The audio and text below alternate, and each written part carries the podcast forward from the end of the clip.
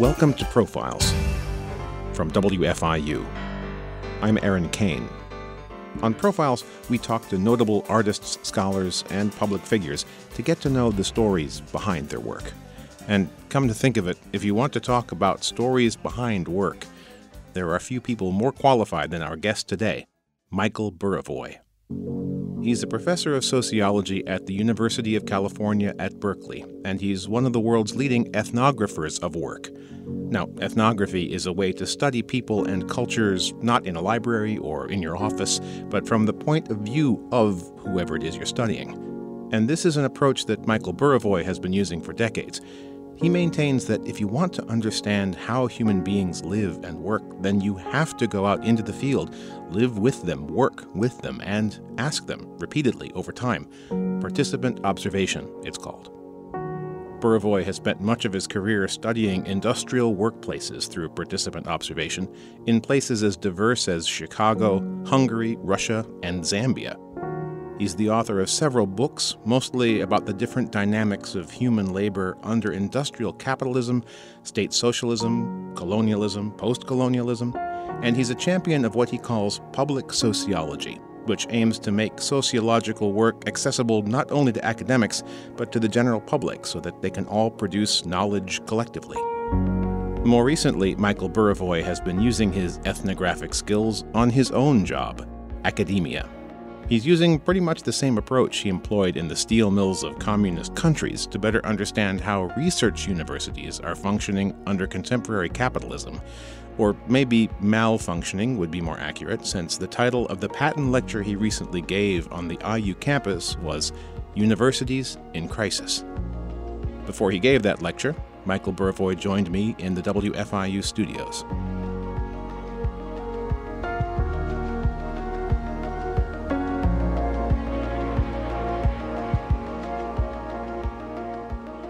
Michael Burawoy, thank you so much for speaking with me today. Now, I've asked other people what their dreams and lifetime ambitions are, but from what I understand, were I to ask you that question a few years back, I would have received a truly unique answer to get a job in a steel mill in a socialist country. And your dream came true. And my dream came true. I'm a sociologist, but a very strange sociologist. I study the world by taking up positions alongside the people I'm studying. So I live in their lives, in the rhythm of their lives. I participate in their worlds. I do my sociology in a very specific place, the workplace. We all spend a lot of time in our workplace. And I'm a very strange student of the workplace in the sense that I'm interested in industrial workplaces, ones that are really actually disappearing these days. So I worked in Chicago, I worked in a machine shop, a large multinational corporation, and I tried to understand it as a particular expression of the world in which we live, namely capitalism, and how capitalism shaped the way that workers related to one another and to management. And all my friends and my critics said, How can you possibly make these claims about capitalism if you have no comparison? So the only way I could make a claim that it was really capitalism that was at work was to actually study a place that was non capitalist. So off I went to what was then state socialist country. I wanted actually to work in Poland, um, which was in 1980 81 was a very famous working class movement there called Solidarity.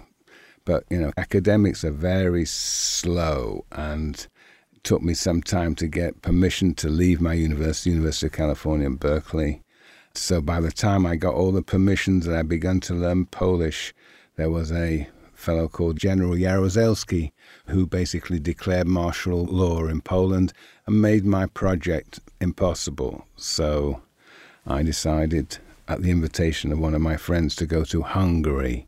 And it was there that I began working in factories and I began in a champagne factory, which, as you can imagine, is a very interesting place to work, particularly in a socialist country. This was 1983.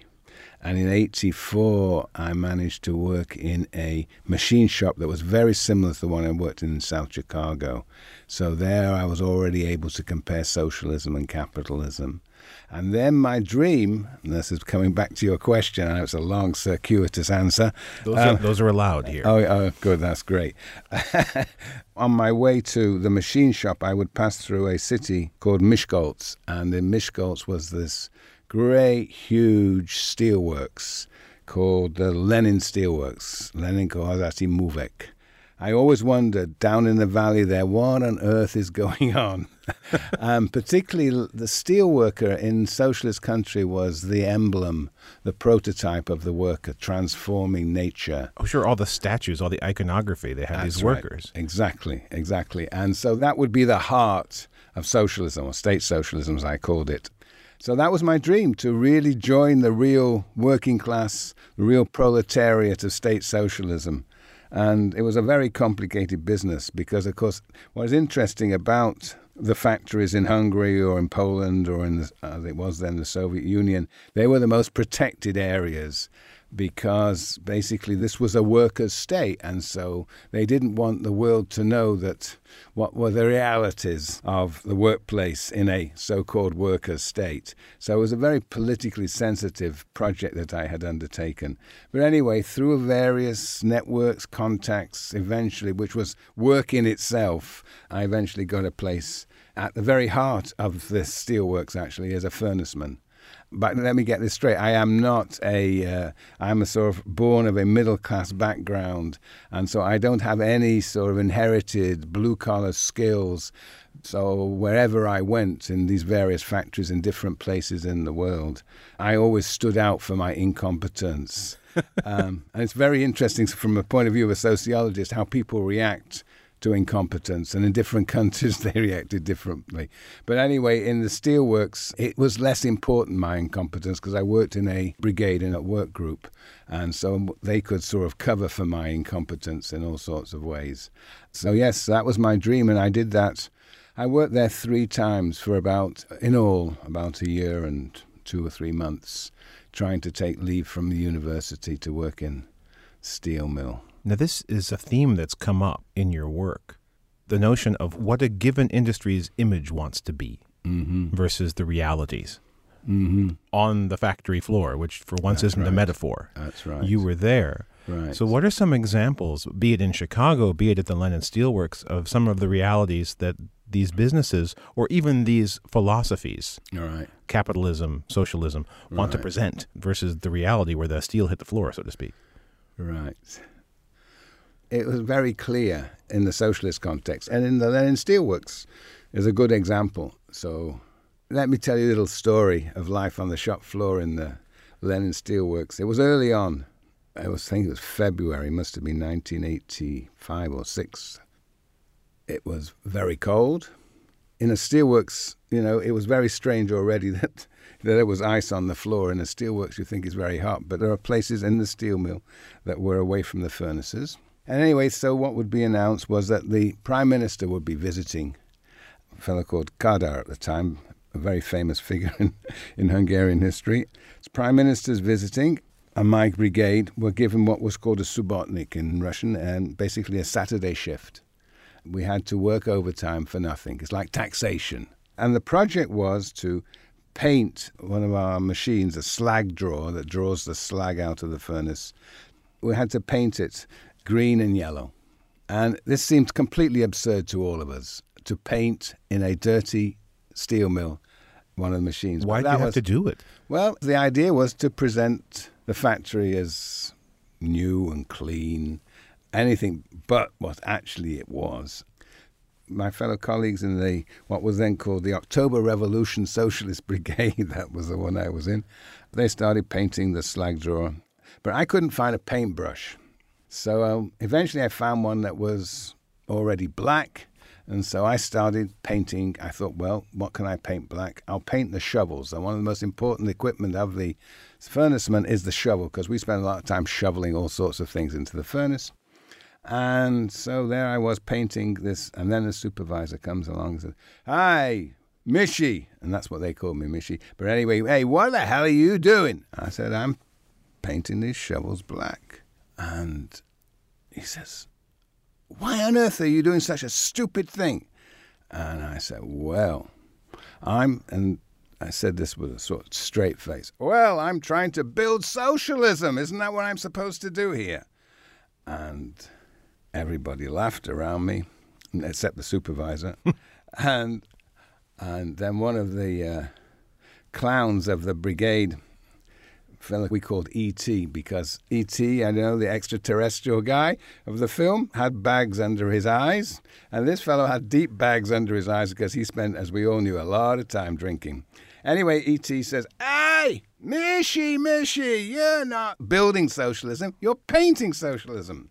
And so there was a metaphor of what we were doing so much of our time on the steel floor was actually creating an image that we didn't believe in that we were supposed to engage in a whole series of rituals that socialism was egalitarian, was just, was efficient.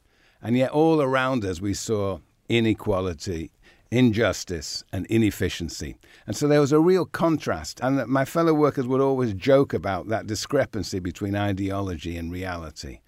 I made the claim that in making that contrast, they were calling upon the party state to actually fulfill the promises that it gave to the population, the socialist promises. They were critical of the party state for not actually producing the socialism they pretended existed and that therefore the working class, unlike in a capitalist country, actually had a socialist consciousness. They were critical of the dominant ideas. They were critical of the state for not actually delivering on efficiency and justice and equality. And so, in a sense, it was the critique of the dominant groups, the dominant classes, that led them to have a socialist consciousness. So I was all the time trying to explain why it was in Poland, which was where I had intended to go originally, why it was in Poland that you got this amazing working class movement of a societal wide character. Why there and not in supposedly a advanced capitalist country? Why in a state socialist country did you get a working class movement? And so this was the answer I gave that basically under socialism the dominated, the working class actually engages in a criticism of the dominant class for failing to deliver on its promises. When socialism began to disintegrate in the late 1980s, I was optimistic about a movement from state socialism to a democratic socialism based on what I heard amongst my fellow workers. But I was completely wrong not completely, but almost completely wrong. There were some fractions of the working class that were indeed interested in a democratic version of socialism, but for the most part, workers gave up on state socialism and saw that the only reasonable future would be a capitalist one. Hence that transition from state socialism to capitalism, which in the end turned out to be a rather disastrous transition for the working class this metaphorical coat of paint that you allude to, this conflict between the public face mm-hmm. of a given structure and the reality, as well as the level to which people within that system feel they're empowered to criticize it. With all that you've seen, colonialist, post colonialist, capitalist, what are some of the different versions of that story that you've seen under those different systems? In South Chicago, my argument was more that actually my fellow workers accepted a lot of the vision that capitalism gives of itself.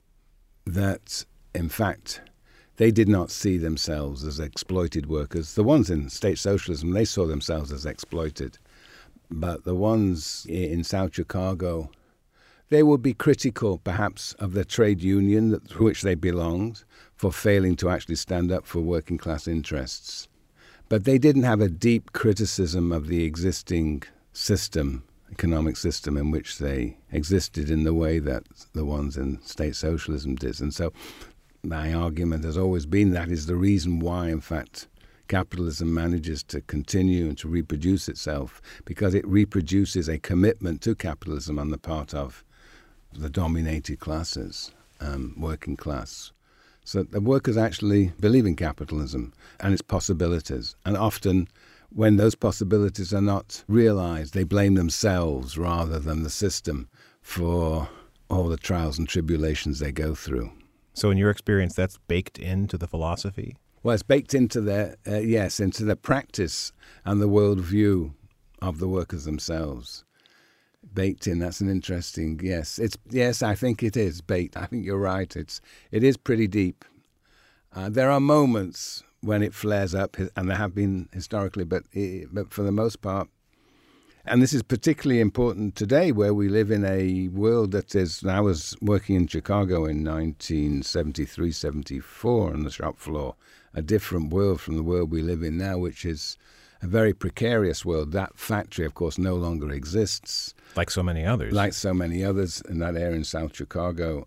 And instead, what you have is a sort of warehousing of workers. It's, uh, it's basically a deindustrialized ghetto, that area more generally people's lives at many levels, not just the working class level. Um, lives are much more precarious now than they were at that time. Trade unions are much weaker, they're on the defensive, they're shrinking, becoming less powerful by the day. But still, even under these precarious conditions, people don't have an imagination of an alternative world. Of course, in the 1970s, there was an alternative world. You might call it the Soviet world, the state socialist world, but that was seen negatively. Right. And interestingly, in the end, the working class in Eastern Europe and, and, state socialism did have an alternative world too, but they saw it positively, namely capitalism. So, yeah, baked in, I think, is a good expression. Yeah. Well, do you see these philosophies meeting in the middle? I, am curious because you say that nothing seems to be slowing the momentum of capitalism, right. or, or perhaps put better, the way you put it, that the uh, imagination does not right. grasp an alternative, right. even though there is this deindustrialization that would seem to me harms the very ethos of capitalism. Right. So, One would think so. If you were to guess, twenty years down the road, considering that we're talking about 20 or 30 years ago what things were like. What do you see, either in this country or some of the other places that right. you've been? Where right. are we going with all of this? Yeah, well, that's a million dollar question. I'm afraid I don't have a million dollars, but. uh, half a million will do. Yes. Now, so you said that the capitalism is not slowing down. One of the most interesting things is that capitalism has a tendency to generate crises, but where in the past, people thought that those crises would get deeper and deeper and in the end make capitalism impossible. Actually, capitalism often thrives on these crises. It sort of creates new ways of handling the crises and generates new technologies, new sets of social relations that actually sort of regenerate capitalism, but often at the expense of the people who participate in it. It's guaranteed innovation. Right. And the question is whether that innovation is destructive, constructive. Um, and of course, it depends who you are, whether it's constructive and destructive. And of course, today people are talking about it's the end of work. You know, automation is now finally with us. Though that, of course, has been a prediction for the last two centuries. And every time it proved to be wrong. And I think it will be proven to be wrong this time. But what you ask is, you know, what is the imagination of broad sectors of the population that are facing such precarity, whether it be African Americans in ghettos, whether it be the working class that is losing their jobs, whether it be the independent drivers of Uber? What alternatives are there? And I think that's where the, the role of the sociologist is important. So, one of the functions, I believe, of the sociologist is actually to sort of create alternative imaginations of of alternative worlds that are not necessarily conceived by people, but worlds that are really feasible. So one of my friends, Erik Olin Wright, talks about real utopias. And so he thinks, for example, that cooperatives is another way of organizing production in which workers participate and can regulate their lives. Uh, universal income grants in which we are guaranteed a basic subsistence existence so that if capitalists, if business people want to employ workers, they have to actually give them a higher wage than that which they're guaranteed. So these are imaginations that I think we should be in the business of disseminating. We lack imaginations of alternatives.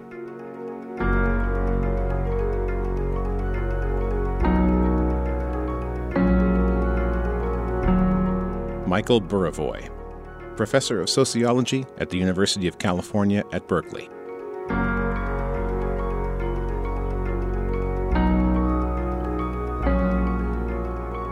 You're listening to Profiles from WFIU.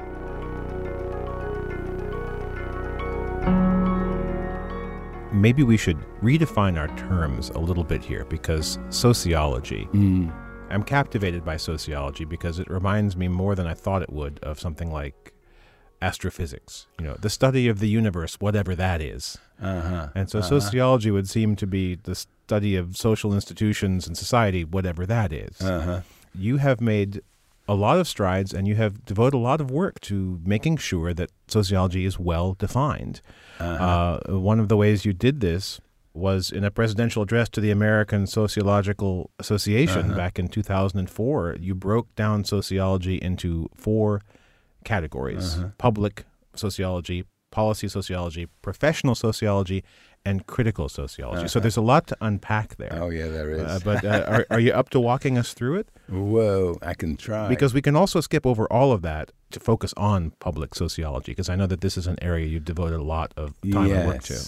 I think let's move to the public sociology, but first let's say something about what sociology is. Okay. We've talked a little bit about the way I do sociology, but what makes for sociology is the understanding that our personal worlds, our personal troubles, are actually shaped by broader factors.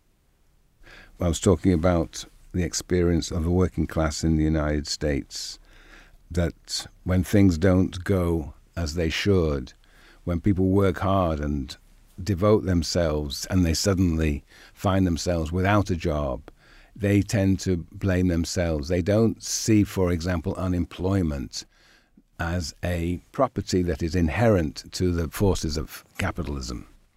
And so sociologists do then is to link people's micro experiences to the macro forces that shape those experiences.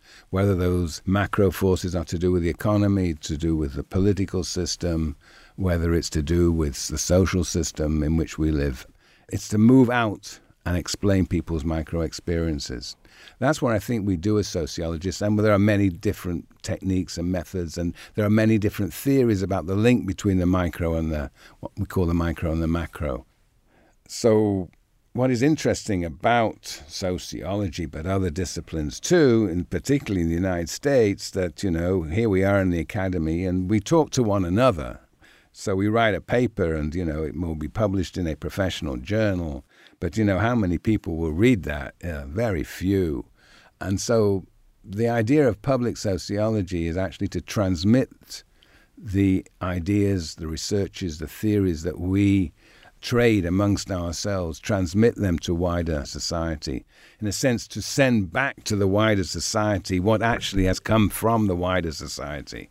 Now, this is not an easy task because we are so used to speaking in a vocabulary that actually makes us into a scientific order, scientific profession. So we have to translate this back into a language that is accessible to wider society. That is the project of public sociology. And, you know, it was 2004, which is quite a few years ago, 14 years ago, that I gave that address. But the idea still continues and carries. I'm, of course, not the only person to have proposed this is a very important part of our obligation to the world to actually not just talk to one another and build a research program, but also to transmit that to the world from which it originally comes. So, yes, so as an ethnographer, I'm particularly sensitive to this issue because I'm continually, or what we call participant observation, I'm continually interacting with people from whom I'm eliciting the foundations of alternative theories of the world. And so I'm very sensitive to what is the relationship between the quote sociologist or scientist and the people being studied. So it's not surprising that I should see this as a very significant part of our discipline. Well, and also to put the word ethnography under a microscope for a Uh-huh. second. This is how you do sociology, as you Right. put it. This is essentially observing from the perspective of the observed. I guess is that is It's that more than the perspective, actually. It's actually joining, joining the participant, the people you're studying, in their lives. That is, in their time and in their space. So it's not just the perspective. In fact, one would recognize their perspective, but ultimately the sociological perspective may be very much at odds with the perspective of the people I'm studying. But it is joining them in their space and in their time that is the crucial defining characteristic of, quote, ethnography. So it makes perfect sense that you would acknowledge this need right. to transmit this information back from the macro to the micro, if you like. Yeah. So, what are some of the ways that one can do this? What are some of the ways that you have set about to do it? Mm-hmm. Well, let's be clear. I'm the evangelist of public sociology, but that doesn't mean the acolytes. The acolytes are up to something different. Everybody else should do it, not me. No, it's not quite true. So let me, let me, let me. Yes, there are a number of ways. I actually distinguish between two types of public sociology. One I call the sort of organic public sociology, and the other is a traditional public sociology. Organic public sociology is when I actually try to engage with as a sociologist with neighborhood communities, religious communities, working class communities, trade unions, social movements, and almost in a face to face dialogue with them. And in a sense, what some sociologists call conscientizing, so bringing the consciousness of these movements into a sociological world where one understands that what happens in the micro actually is shaped by the macro.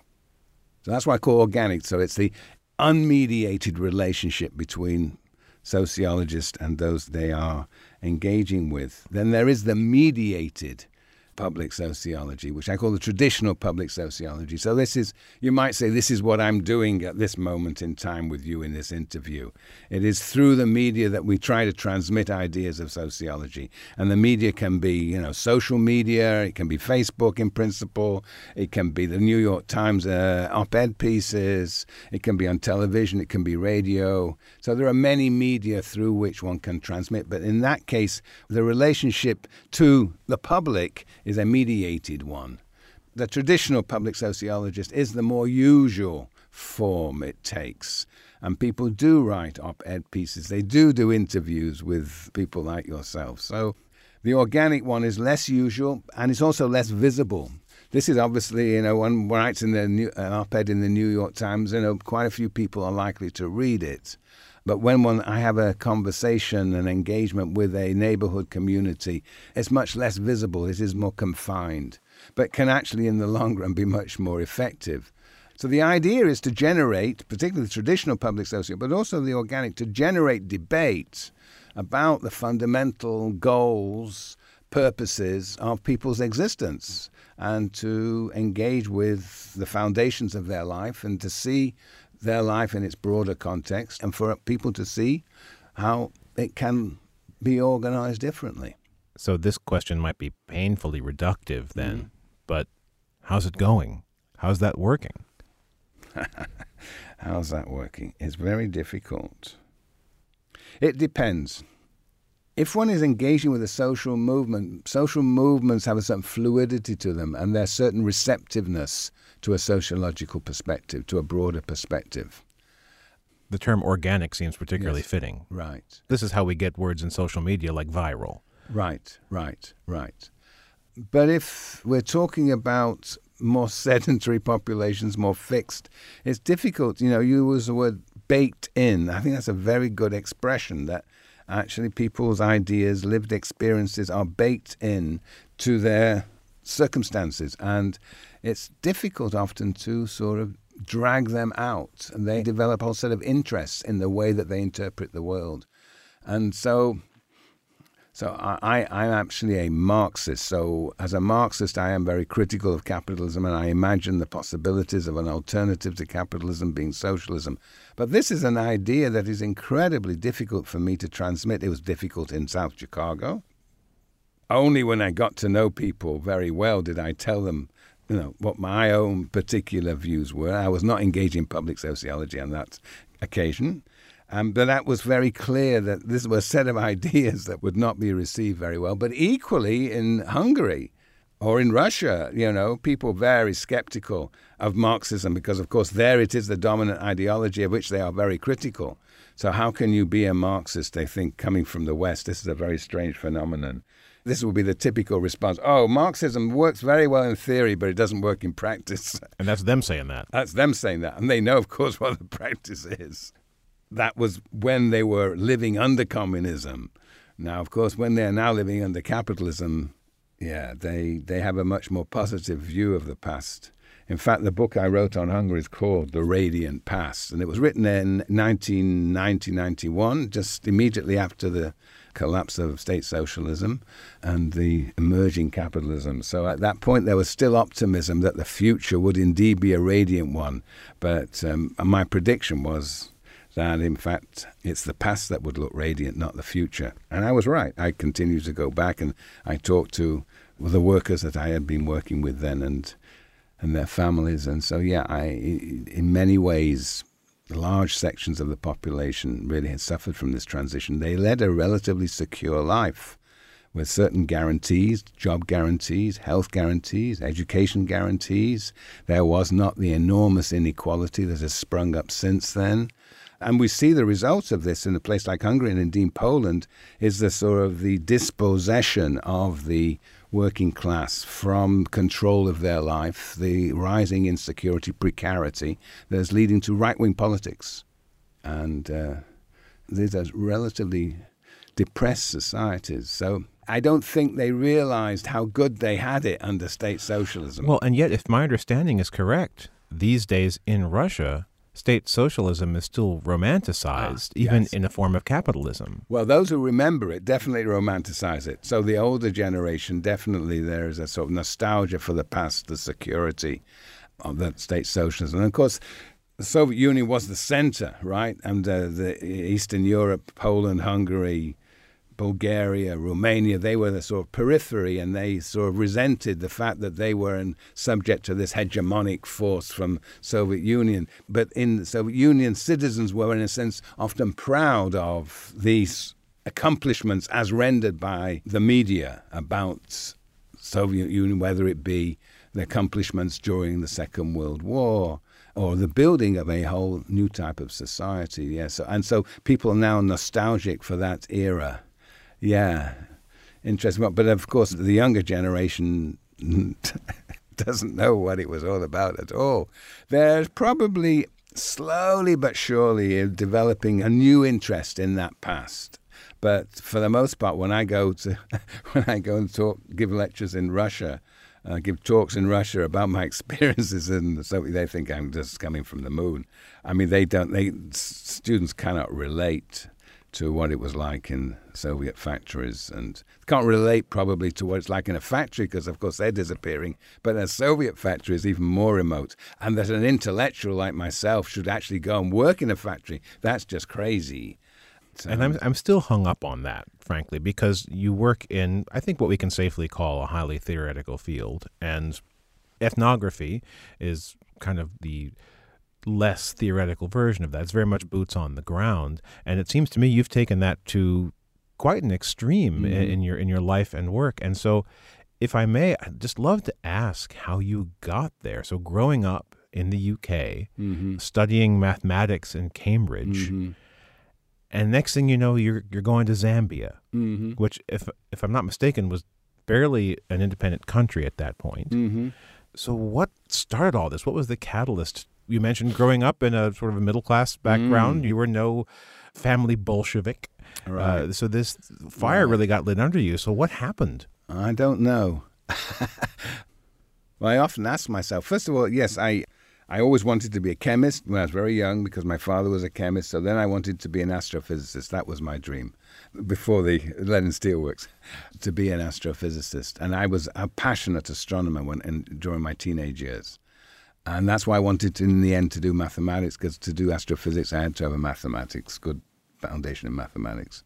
And then where I, th- I think I made the mistake, or it was not a mistake, it was a, it was just a stroke of, I suppose, uh, of imagination.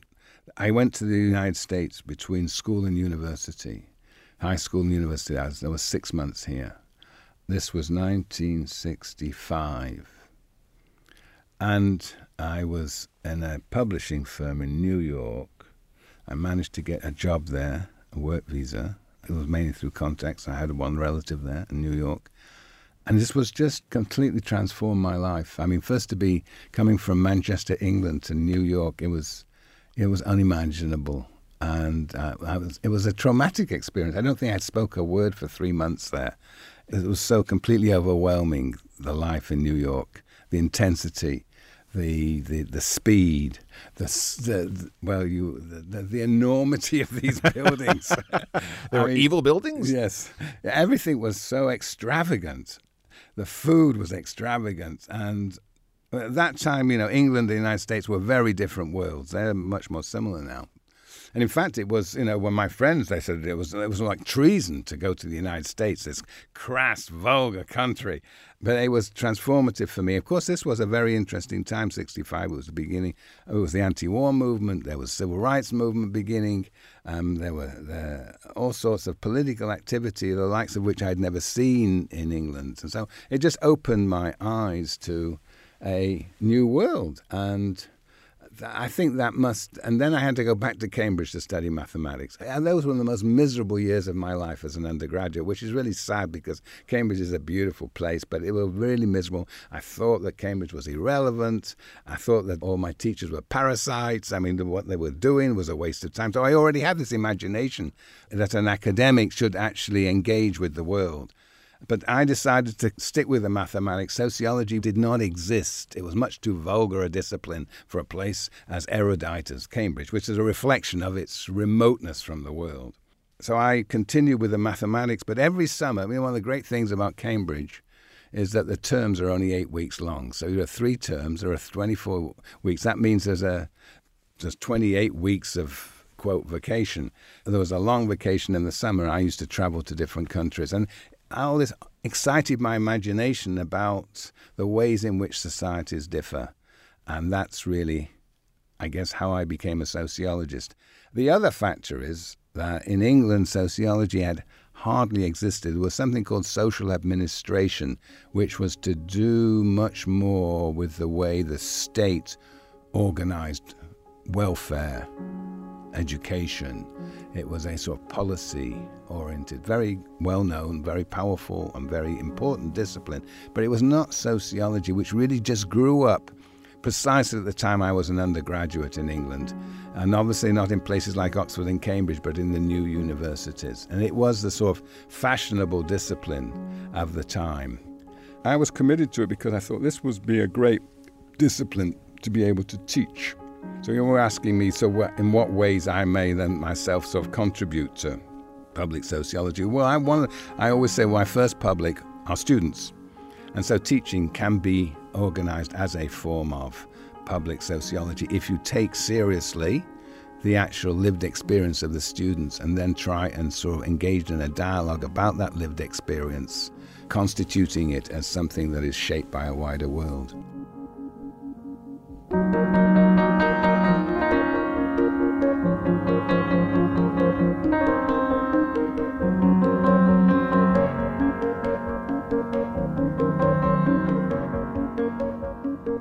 You're listening to Profiles from WFIU.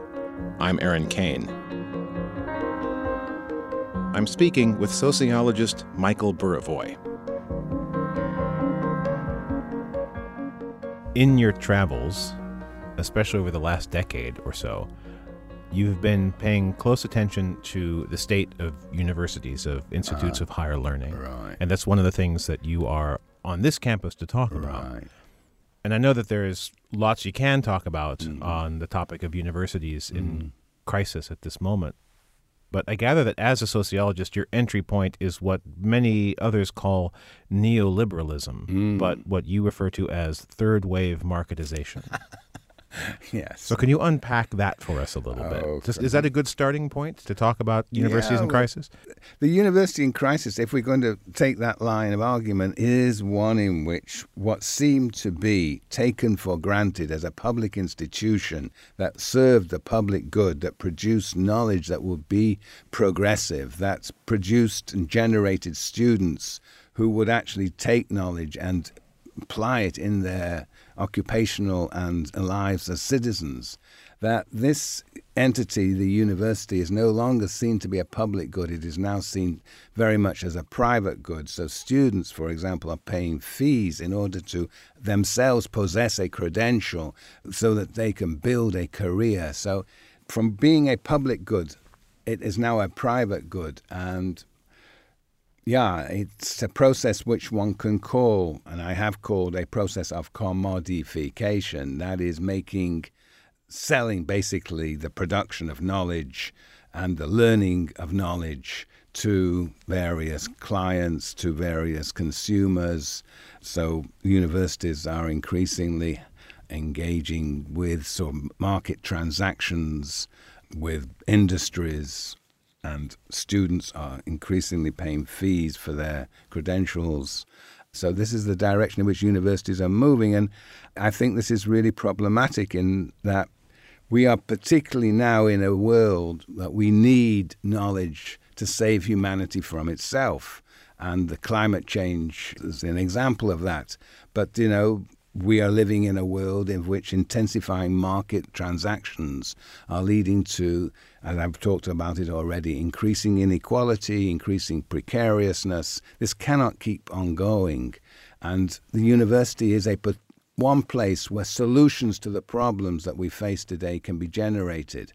But if the university becomes a handmaiden, a vehicle for the expansion of those who can pay for the knowledge then indeed we are not going to produce knowledge that will save this planet.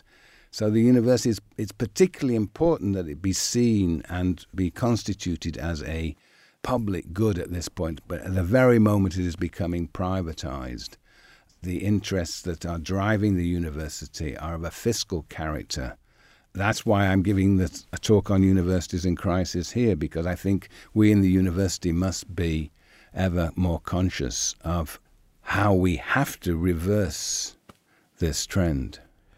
Not only that, but on the topic of, as you say, commodification, the notion of running a university as a business at its core has an inescapable fatal paradox, which is that if a university is a business, it's the only business where the customer is also the product. Uh huh. How on earth can that work? The customer is turned into a product, and but that of course happens in many of the service sector generally. It's just that I think the university still is a very peculiar institution in the sense that it actually is capable of grasping the direction of society and capable of formulating a variety of solutions and the recognition of distinctive problems that we have to tackle. And in as much as it has a sort of relative autonomy, it is able to take a more a more distant, a more a more objective, a more clear perspective on where we're going. But insofar as it becomes the agent of those who have power and money, its role in deciphering where we are going or where we should be going diminishes. So yeah, I'm very troubled by the direction in which the public university is going. So I want to ask also about some of the universities, the institutes of higher learning you've encountered in your travels, really all over the globe.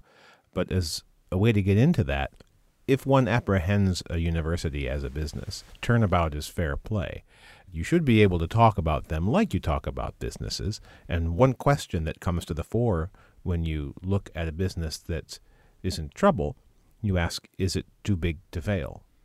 And it seems to me that universities, depending on where you are, are approaching that notion differently. There are schools that are failing, mm-hmm. and there are others that are doing anything that they can to keep from failing. And I'm reminded of some of the tactics utilized, say, in 2008 to keep businesses afloat at any cost. So what sort of things have you encountered around the world? Uh, who's doing it right? Who's doing it wrong? Who's having some particularly interesting approaches to the role of an institute of higher learning in a society, what its priorities should be, right. and how it deals with some of these uh, economic right. hardships? Right.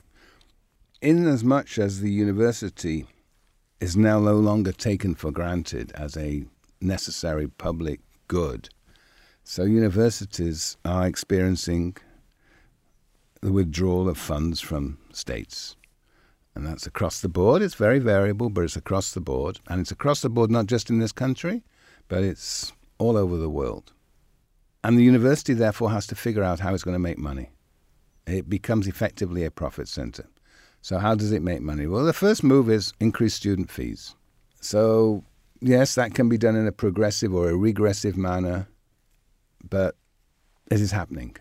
It then may try and figure out how to get money from alumni, from donors, from public private ventures, from making alliances with industry that can then capitalize on cheap labor power of graduate student research.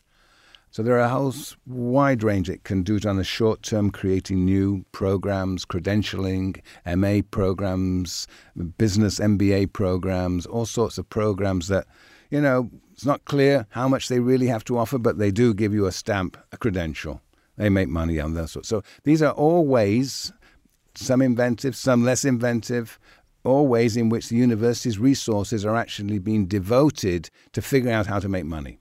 So I and my fellow colleagues, instead of teaching and doing research and doing service, are actually trying to figure out how to make money for our program so that we can survive. So that's that's one dimension.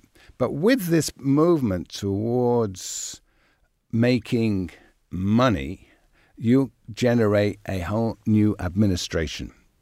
The old university, what was once called the academic revolution of the immediate post war period when universities expanded, was one in which basically the faculty in the university controlled the university, directed the university. It was like a self governing organization, and there was guaranteed income, in the case of the public university, from the state. And, you know, income was not the issue. It was a matter of how do you organize this university most effectively? How do you organize research and, uh, and teaching most effectively?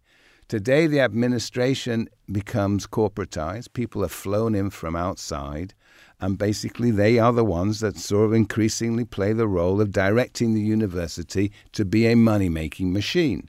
So the management of the university changes, the faculty are expropriated from control of the university, and it descends on a ever increasing administrative structure.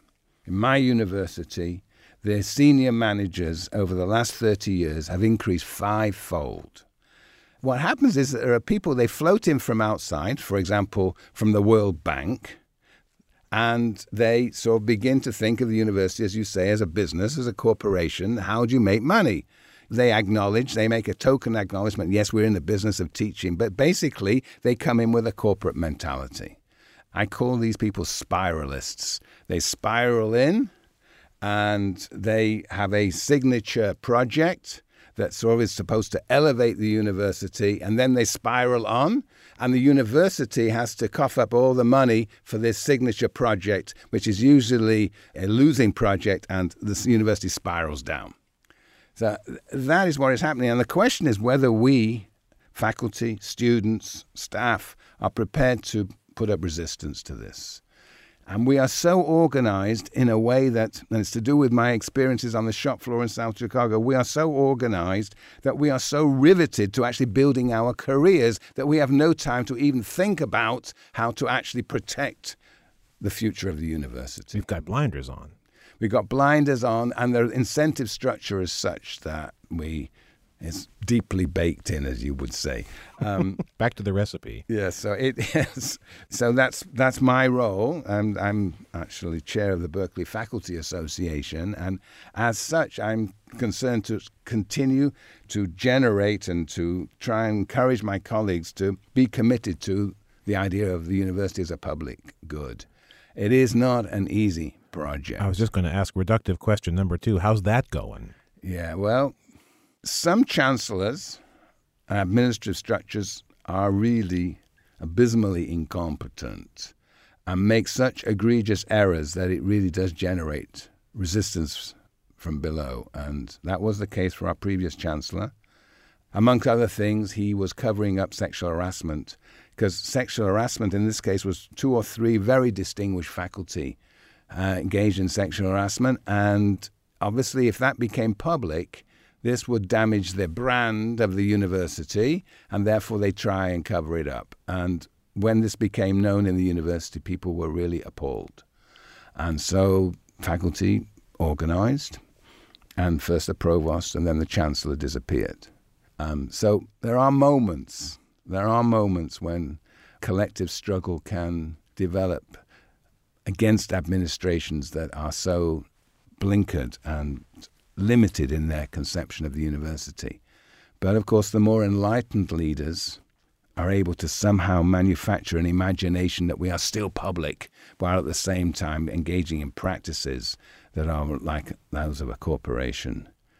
The most important thing I think we have to do, and this links back to the public sociology, the most important thing we have to do as faculty, particularly, is to engage with publics. We have taken for granted that the university will exist, will be funded, and that has legitimacy amongst the broader population. But in practice, our legitimacy is rapidly diminishing, not just because of these scandals, but because actually now their children, the children of the population, shall we say, of California or Indiana, they are paying um, and they're having to pay huge fees. And so if we're already paying fees, then this is already a private good, and therefore, why should we be taking taxpayers' money to actually give to the university? It is now seen to be a private enterprise. So we have to engage with publics about the importance of the public university. So the university has not just got to be accessible to broader populations in the sense of bringing in students from different backgrounds, but it also has to be accountable to publics to actually demonstrate that the university has something to offer. If we don't do that, then indeed our future, to my mind, is bleak. Is this something where there's resistance on both sides? In other words, that it can be difficult to get a tenured faculty member motivated to make this case and make that a part of their priority. At the same time, it's difficult to get a member of the public to acknowledge, yes, this is a public good, this is something that we need and is worth investing in. You hit the nail on the head. Exactly. On both sides, it's problematic. Yeah, faculty, of course, are driven by their own incentive structures, by their own careers. They're evaluated, you know, every year, every other year. In fact, they're not evaluated every year. They're every minute. Everybody they know. They're, it's like you know they're being they're in a surveillance machine. That's how we feel. You know, everybody is so concerned to be publishing, to be teaching, that we have no no space, no moments to think more broadly. And if we do think more broadly, it's quite another thing. We don't have space to actually actualize those those things on the side of. And, and, and I might say also that what is happening in the university is that the tenure track faculty are. It's not that tenure is dissolving, it's just shrinking. The numbers of tenure track faculty is not increasing, and the numbers of lecturers who are in a much more insecure, precarious position, hired today, fired tomorrow, they're the ones that take up most of the teaching. And so the tenure track faculty are becoming a sort of labor aristocracy. They're complicit in the whole reproduction of this existing order. So the ones who have potential power to actually sort of project a different image of the university are the ones that often are the most complicit in the reproduction of that university. So that's a real problem. And then, of course, there is the, as you said, from the side of the public, you know, let's just take California. So what has happened in the University of California? Well, my campus, the University of California at Berkeley, the one way in which the administration decided to get money was to bring in out-of-state students. Now they pay thirty-four, thirty-five thousand dollars in tuition and fees, as opposed to the Californians who are paying fourteen thousand. So, twenty-seven percent of our intake became either international or out-of-state students. Well, this is the University of California. So the legislature makes a big hoo ha about this, and the state auditor looks and examines this and discovers, she claims, true or false, but nevertheless, it's an embarrassment that she would even make the claim at all that the students who actually are accepted from out of state are less qualified, in many cases, than those who are excluded from California. So you can imagine the parents of children in California, they see that their kids have straight A's, they should really get into the University of California, but they can't. And then they hear that there are these out of state students are coming in, taking places. So this is sort of a case of embarrassment, and it doesn't give credibility to the university. So yes, you're absolutely right. The broader population has, though it, you know, opinion polls show that actually they would like to have more funding for the university so that we could have expanded places, so and so. In the end, the actual image that we have as a university is not also a very progressive one. So we have to work at changing that. This is going to seem perhaps like it's coming out of left field, but in the interest of full disclosure, I'm trained as a musician. And in the field of classical music, a debate that's happening right now mm-hmm. is in order to stay relevant, in order to keep people coming into uh-huh. the, the classical music halls, in order to keep this a nurtured cultural phenomenon, all we have to do is change it into something that it's not. That seems to be kind of the debate happening right now. Can it survive as is, or does it all have to become crossover? Does it effectively have to mutate into mm. a different art form in order to survive? Mm. Or can it survive as it is? Mm. Is that the case for institutes of higher learning, for universities? Do they have to change into something uh-huh. that they're uh-huh. not in order for them to survive and thrive and emerge from these crises? Yeah, they've got to change themselves. They've got to be, as I think, much more engaged in this is the public sociology, now it's the public university. What does public mean? It means not just being broadly accessible, but it means actually moving into the community. It's not bringing people from outside onto the campus, it's the campus moving out into the community. And there are examples of this. I mean, they're not necessarily in the United States, and you know, in countries like Brazil. I mean, there are moments in countries that, like South Africa in the anti apartheid struggles. The university was actually propelling all sorts of fascinating changes in the community against apartheid. At least the sociologists were. So, working with the development of trade unions in the community, working with social movements in the community. And what is interesting, this was not just a distraction from the what I call the professional sociology, but actually invigorated the professional sociology and changed the sorts of theories that we now take for granted. So there are moments and there are places where we have conceptions of an alternative university. So yes, I think you're right. We have to we have to we, we cannot be an ivory tower anymore because we don't have the legitimacy to be an ivory tower. So we have to in your case, all right, classical music is that we got to become advocates, propagators, propagandists even if you will, of classical music in wider circles. And I suspect that, of course, you know, here in Indiana, you have such an amazing music school that, in fact, you probably are doing this all the time. And I've heard, even if I've only been here, what, 24 hours or 36 hours or 48 hours, wherever it is, I've already heard that actually Indiana University is actually developing projects that move the university into the community. I find this, I find this pretty encouraging. Michael Burawoy, thank you so much for joining me today on Profiles. Thank you very much, Aaron. I loved every moment of it.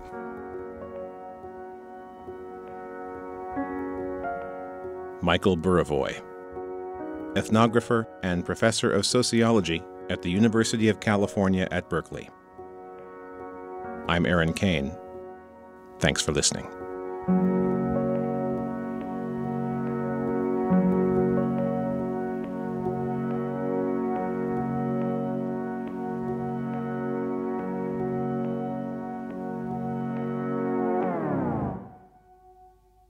Copies of this and other programs can be obtained by calling 812 855 1357.